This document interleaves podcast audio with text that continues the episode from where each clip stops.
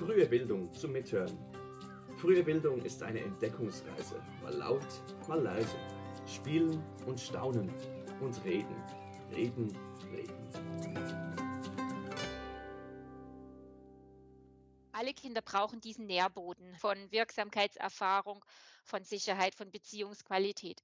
Aber belastete Kinder, die brauchen das eben ganz besonders. Herzlich willkommen, hier sind Andrea Fäh und Johanna Quiring vom Zentrum Frühe Bildung der Pädagogischen Hochschule St. Gallen. Wir beschäftigen uns heute mit Resilienz, nämlich damit, was das eigentlich genau ist und was es mit Risiko- und Schutzfaktoren auf sich hat und stellen uns die Frage, wie wir im Alltag der Institutionen der frühen Bildung Schutzfaktoren stärken können. Gerade vorhin hörten wir die Stimme von Corinna Wustmann-Seiler. Sie ist Professorin für pädagogische Psychologie an der Pädagogischen Hochschule Zürich. Sie hat ein Buch verfasst zur Resilienz und uns viele sehr interessante Zusammenhänge erklärt. Das Buch verlinken wir übrigens auch in den Show Notes. Es heißt Resilienz, Widerstandsfähigkeit von Kindern in Tageseinrichtungen fördern. Und dann gehen wir doch gleich der Sache auf den Grund, was ist Resilienz eigentlich? Was haben die Kinder, die sich trotz vielfältiger Belastung gut entwickeln können, anders? Da hat man eben gesehen, dass die über mehr Schutz verfügen oder unmittelbareren Schutz, also vielleicht Schutzfaktoren, die, die besser mit dem Risiko interagieren, die also die Schutzwirkung erhöhen die vielleicht frühzeitiger da sind, die auf ganz unterschiedlichen Ebenen im Umfeld des Kindes verankert sind. Also das, das ist eigentlich im Prinzip der Unterschied. Steigen wir doch bei den Risikofaktoren ein. Wenn eine belastende Situation besteht, eine Trennung der Eltern oder eine Krankheit oder wenn ein Kind sozial isoliert aufwächst, dann sind Risikofaktoren die Aspekte, die diese Situation verschärfen und eben so beeinflussen, dass die Gefahr besteht, dass das Kind in seiner Entwicklung beeinträchtigt ist. Hast du Beispiele für so Risikofaktoren? Sehr bekannte Risikofaktoren sind beispielsweise der Verlust einer nahen Bezugsperson oder Krankheiten, sei dies bei sich selbst oder bei den Eltern oder im nahen Umfeld oder auch soziale Isolation oder Mobbing. Aber wie entscheidend ist ja, dass nicht jedes Risiko ist für jedes Kind ein Risiko. Es hat auch eine subjektive Deutung, ob etwas für mich eine belastende Situation ist oder nicht. Es kann auch sein, dass etwas für ein Kind sehr belastend ist, was wir als nicht belastend empfinden würden, aber für das Kind ist es belastend. Also man kann nicht per se sagen, das ist ein Risiko, das ist keines, sondern es kommt darauf an, wie es sich für das Kind anfühlt. Tauchen wir doch in einen Risikofaktor etwas vertiefter ein auch stellvertretend für all die anderen Risikofaktoren, um etwas aufzuzeigen, was genau ist denn das Risikohafte an dieser Situation und warum reagiert auch nicht jedes Kind gleich darauf. Wir schauen uns den Aspekt der elterlichen Trennung oder Scheidung etwas genauer an. Die Quelle, auf die wir uns dabei beziehen, ist in den Show Notes verlinkt. Bei Trennung und Scheidungen kann man ja sagen von der Entwicklungspsychologie, gerade bei den kleinen Kindern, die ja oftmals noch nicht unterscheiden können, was bin ich und was bist du. Ein Kind sieht sich also als quasi Mittelpunkt des elterlichen Konflikts und sieht sich für die zerrüttete Beziehung als Ursache. Ein Kind kann sich bei der Trennung sehr verlassen fühlen, wenn ein Elternteil weggeht und sucht dann vielleicht auch in seinem Verhalten die Ursache. Und das ist ein Risiko für die kindliche Entwicklung. Es fühlt sich dann vielleicht nicht mehr gleich geliebt oder es denkt, es sei nicht artig genug und denkt sich, dass durch sein Verhalten der andere Elternteil bleiben würde. Das ist ausgeführt vielleicht, was eine Trennung oder Scheidung auch für ein Risiko bergen kann. Es kommt zu einer verfehlten Wahrnehmung des Kindes dieser Situation und das kann sich dann negativ auf die Entwicklung dieses Kindes auswirken. Du hast jetzt gerade schön diese Physiognomie quasi von einer Trennung beschrieben. Und jetzt kann die ja aber ganz unterschiedlich aussehen in verschiedenen Kontexten. Es kann sein, dass vor der Trennung schon eine lange Zeit einer dysfunktionalen Beziehung viel Streit stattgefunden hat, oft eine bedrückende Stimmung geherrscht hat, etc., dann ist das für das Kind sehr belastend. Es kann aber auch sein, dass die Eltern in einem Einvernehmen, in konstruktiven Gesprächen zum Schluss kamen, dass für sie sich der Weg jetzt in unterschiedliche Richtungen entwickelt und, ähm, und sie das Kind auch im Blick behalten, diese Trennung mit dem Kind begleiten, das, je nach Entwicklungsstand des Kindes das auf unterschiedlichen Kanälen auch machen im Gespräch oder einfach durch das Begleiten der Emotionen des Kindes, die da auch auftauchen. Und je nachdem, wie das abläuft, kann das für das Kind ganz unterschiedlich sein und eben auch einen unterschiedlichen Risikograd bergen. In deinen Ausführungen sehr schön kommt auch zum Ausdruck, dass je mehr Risiken sind, desto schwerwiegender ist auch im Grundsatz das Risiko für das Kind. Ja, also wenn eben der lang andauernde Streit und die Trennung zusammenkommen, dann ist da ein größeres Risiko drin, als wenn sonst ein konstruktiver Familienalltag besteht und dann die Trennung folgt. Die sogenannte Kumulation von Risiko und Schutz einen großen Anteil auch daran trägt, wie belastet oder wie nicht belastet ein Kind die Situation erlebt. Weil ein Risikofaktor muss auch nicht unbedingt eine große Belastung darstellen. Es, natürlich kommt es auf die Tragweite darauf an.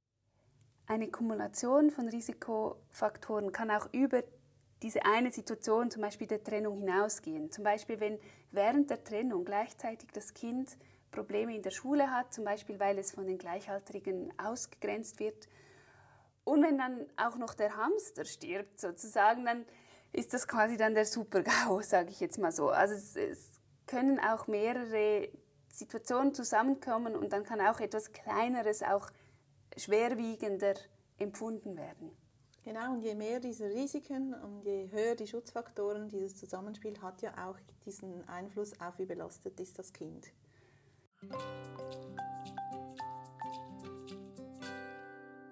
Wir haben jetzt viel über die Belastungen gesprochen. Sprechen wir doch noch darüber, welche Schutzfaktoren Kinder bei der Bewältigung dieser Herausforderungen unterstützen. Schutzfaktoren werden im Prinzip definiert als Merkmale, die eine günstige Entwicklung unterstützen. Schutzfaktor heißt aber, es muss etwas Belastendes vorliegen, damit das schützen kann. Also ein Faktor, der für alle Kinder günstig ist, ist ja kein Schutzfaktor. Das ist einfach eine förderliche Bedingung für eine gute Entwicklung von allen Kindern. Ein Schutzfaktor wird immer dann relevant, wenn ein Kind ein Risiko oder eine Belastung erlebt. Solche Schutzfaktoren können zum Beispiel auf das Kind bezogene Faktoren sein, also Dinge, die das Kind mitbringt oder Kompetenzen, die es aufbaut, zum Beispiel seine intellektuellen Fähigkeiten, seine kognitiven Kompetenzen, aber auch Aspekte wie Selbstwirksamkeit, soziale Kompetenzen und Problemlösekompetenzen. Andererseits gibt es Faktoren, die sind eher im Umfeld des Kindes. Zum Beispiel, dass es eine stabile Bezugsperson innerhalb der Familie hat, die Vertrauen und Autonomie beim Kind fördert, aber auch Erwachsene sonst im Umfeld, denen es vertrauen kann, die Sicherheit vermitteln und auch als positive Rollenmodelle dienen. Dann sind auch positive Freundschaftsbeziehungen eine wichtige Ressource für das Kind und auch ein wertschätzendes Klima in den Institutionen, in denen das Kind sich bewegt, wirken sich sehr positiv aus. Also Wärme, Respekt und Akzeptanz gegenüber dem Kind. Greifen wir doch das Beispiel zum Risikofaktor Trennung nochmals auf und setzen dem die Schutzfaktoren des Kindes in dieser Trennungssituation gegenüber. Es wäre beispielsweise im Sinne des Schutzfaktors zu verstehen, wenn es dem Kind gelingt, diese Emotionen, die mit der Trennung in Verbindung stehen, zu sortieren. Das Kind kann beispielsweise unterscheiden, das ist die Wut der Eltern, die hat mit mir nichts zu tun. Oder die Familie pflegt eine gute Kultur, wie mit schwierigen Situationen umzugehen. Die Trennung hat Raum im Gespräch mit den Kindern. Die Emotionen des Kindes werden ernst genommen durch die Eltern. das Kind erfährt, dass es mit seinen Sorgen und Ängsten wahrgenommen wird. Corinna Wussmann-Seiler hat auch betont, dass wenn ein Kind solche Situationen gut meistern kann, solche risikohaften Situationen, dass sich das auch langfristig dann positiv auswirken kann, dass es merkt, ah, ich konnte schon mal diese Situation gut meistern, ich konnte das verarbeiten, ich habe dabei Kompetenzen erworben, Sozialkompetenzen oder eben auch Selbstkompetenzen und die kann ich wieder einsetzen in anderen Schwierigkeiten, die auftauchen können. Das ist jetzt alles innerhalb dieser Situation, also auf die Situation bezogen. Es kann auch Schutzfaktoren noch außerhalb geben, zum Beispiel wenn eben zu Hause immer wieder eine angespannte Atmosphäre herrscht und das Kind eine gute Freundin oder einen guten Freund hat, bei dem zu Hause es sich geborgen und aufgehoben fühlt, dann kann auch das ein Schutzfaktor sein, also ein äußerer Schutzfaktor im Umfeld quasi. Eine weitere Bezugsperson, die in dieser schwierigen Situation das Kind auch gut unterstützen kann. Das können zum Beispiel auch Fachpersonen in Institutionen sein, also eine Person in der Kita, in der Spielgruppe oder eine Lehrperson im Kindergarten, die diese Rolle übernehmen. Corinna Wussmann-Seiler bringt das so auf den Punkt. Je mehr Schutz und je bedeutsamerer Schutz vorliegt, umso leichter gelingt es eben, eine Widerstandskraft zu entwickeln im Umgang mit Belastung. Die Stärkung der Schutzfaktoren ist ja auch in Institutionen der frühen Bildung eine sehr zentrale pädagogische Aufgabe. Wir haben dazu das Gespräch gesucht mit Angeli Hirt. Sie ist Kita-Leiterin seit zehn Jahren und leitet aktuell die Kita Zazabu in Bern, diese vier Gruppen umfasst. Sie in der Kita Zazabu haben schon seit längerer Zeit ähm, das Augenmerk auf die Resilienzförderung gelegt und entsprechend kann uns Angeli Hirt auch ganz konkrete Beispiele ähm, nennen, wie sie die Schutzfaktoren der Kinder helfen auszubauen. Im Alltag erzählen wir den Kindern oft Geschichten, wie zum Thema Selbst- und Fremdwahrnehmung. Was sind meine Gefühle? Wie heißen diese Gefühle? Und im Alltag sehen wir dann, wie dann zum Beispiel vom Bilderbuch in den Alltag, wenn ein Kind wütend ist, dass wir das auch so benennen. Für uns als außenstehende Person ist es klar, okay, das Kind, das ist jetzt wütend, aber das Kind kann das noch nicht immer so benennen. Und dann benennen wir diese Gefühle, ah, ich sehe, das macht dich jetzt aber wirklich wütend. Dass es einmal ein Wort hat zu diesem Gefühl und dann auch, was mache ich mit diesem Gefühl? Dass wir dann zum Beispiel sagen, komm, ich sehe, du bist wütend. Wenn ich wütend bin, dann hilft mir, wenn ich ganz fest in einen Kissen schlage. Komm, wir versuchen das mal zusammen. Dass sie wie das Gefühl mit der Strategie verknüpfen können und merken, okay, das hilft mir jetzt, wenn ich so wütend bin. Angeli, du hast auch die Problemlösekompetenz genannt, die ihr fördert. Wie macht ihr das konkret? Wenn Kinder Probleme haben oder ein Streit beginnt sich anzubahnen zwischen zwei Kindern, schauen wir zuerst mal, wie alt sind die Kinder? Sind die zwei etwa im selben Alter? Dann gehen wir in die beobachtende Rolle. Das heißt, wir gehen zu dem Kind oder zu den Kindern hin, in unmittelbare Nähe, aber nicht so nah, dass sie sofort den Erwachsenen als, als Problemlösungsmöglichkeit sehen, aber nicht so, dass sich die Kinder alleine gelassen fühlen mit ihrer Schwierigkeit, die sie gerade haben, sondern in dieser Nähe, die sie eigentlich bestärkt, okay, ich versuche dieses Problem selbst zu lösen. Und wenn wir merken, dass das nicht funktioniert, dann gehen wir dazu, zu den Kindern, verbalisieren erstmal wieder die Gefühle, versuchen dort zu sehen mit dem Kind, okay, das andere Kind ist, ist jetzt aber richtig, richtig traurig, wenn du ihm die Schaufel wegnimmst. Und dann versuchen wir, die Kinder zu der Problemlösungsfähigkeit zu führen, indem wir mal schauen, haben sie Ideen, was wir jetzt machen können, wenn das Kind so traurig ist. Und wenn die Kinder aber noch nicht diesen Reifegrad haben, dass sie die Lösung haben, dann geben wir Ideen vor und schauen dann gemeinsam mit den Kindern, was passt nun in dieser Situation für die beiden betroffenen Kinder.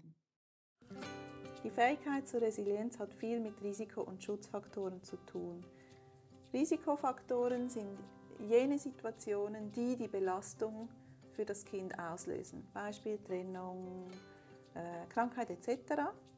Schutzfaktoren sind die Aspekte, die das Kind unterstützen, einen guten Umgang mit der Belastung zu finden. Wir können die Kinder unterstützen, indem wir ihnen helfen, Fähigkeiten aufzubauen, um eben mit schwierigen Situationen umzugehen. Das können wir tun, indem wir äh, sie, ihnen helfen, einen guten Umgang mit Emotionen zu finden.